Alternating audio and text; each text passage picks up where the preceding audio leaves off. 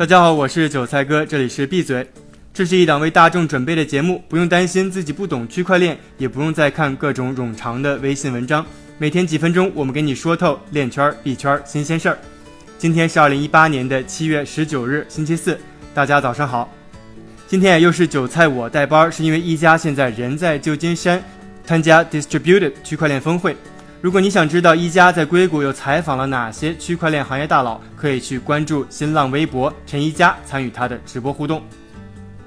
今年一月，柯达在拉斯维加斯举办的 CES 技术展上展出了一台名为柯达 Cash Miner 的比特币挖矿电脑，一度引发了柯达股价多日上涨，接近原股价的三倍。半年过去了，当初的 CES 展示被称为骗局，而批评人士说，公司承诺的利润根本实现不了，而且具有误导性，让这场闹剧在崩溃中收场。有趣的是啊，享受过股价上涨的柯达遇到这个烂摊子，在接受英国广播公司 BBC 采访时，直接甩锅，表示这个项目从来没有获得过柯达官方的许可。而据悉啊，生产 Cash Miner 矿机的代工厂 Spotlight USA 是柯达授权的多个产品制造商之一。Spotlight 原本是计划以三千四百美元一台的价格出租 Cash Miner 矿机，然后保留机器挖到的比特币的提成。公司首席执行官豪森·米凯尔曾信誓旦旦地介绍说，他们纽约罗彻斯特的柯达总部计划安装上百台设备，还准备利用附近发电厂提供的廉价电力降低成本。还称啊，已经有八十台设备投入使用了。在宣传资料中啊 s p a l a 还称，通过挖掘比特币。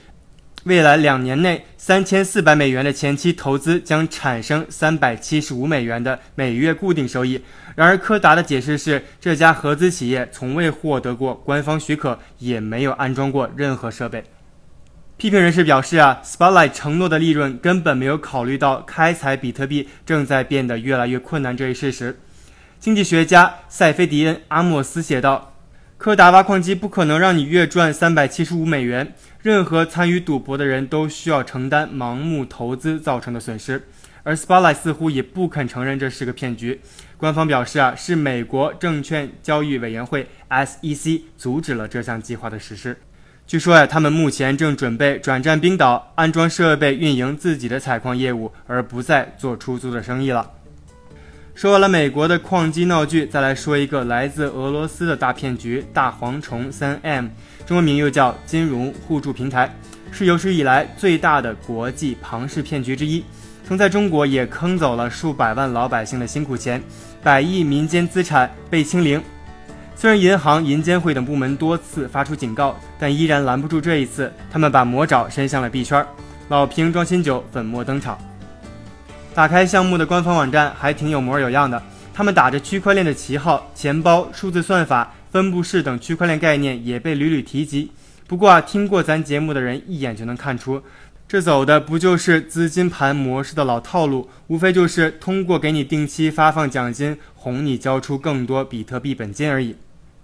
让我们来看看他们具体是怎么操作的。目前啊，俱乐部按照轮数来募集资金。每一轮募集结束，会向上一轮的人返还本金的百分之一百一十，而新一轮募资的金额是上一轮的一点三三倍到两倍，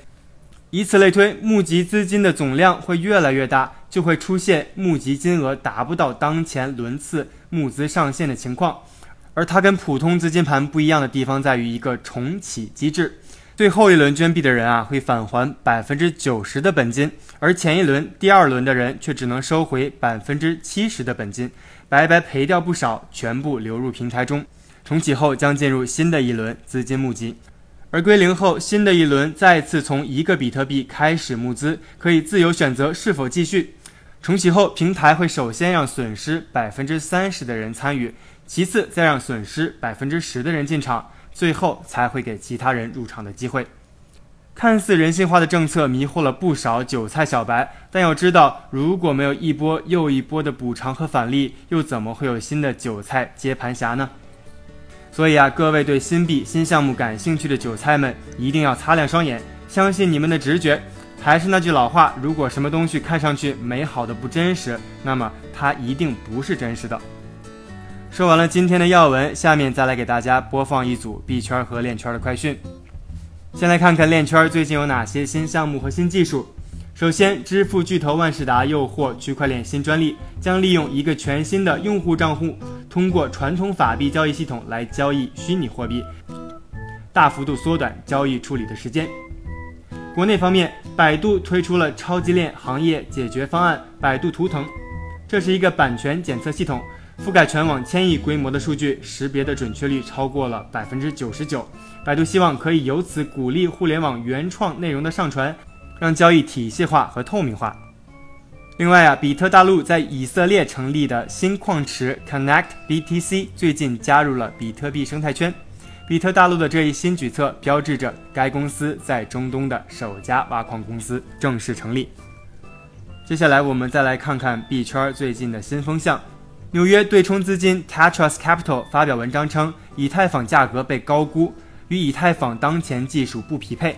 虽然这与 Coinbase 首席执行官的意见背道而驰，但是以太坊的创始人威神最近却表示，以太坊最近网络中产生的垃圾邮件造成了一千五百万美元的损失。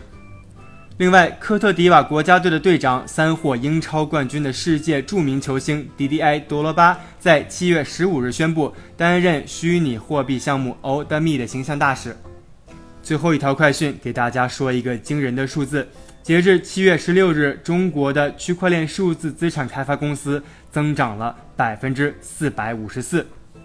今天的币圈链圈名人点评来自对冲基金的 Citadel 创始人兼 CEO Ken Griffin。他说啊，自己仍然对比特币摸不着头脑，并声称年轻一代应该做一些比投资数字货币更有成效的事情。最后依然是我们的币价走势时间。根据 Coin Market Cap 的数据，截至北京时间七月十九日零点的二十四个小时里，排名前一百的数字货币普遍上涨，其中比特币区块的分叉币 Bitcoin Diamond 涨幅超过了百分之四十。感谢大家的收听，明天我们再一起继续闭嘴吧。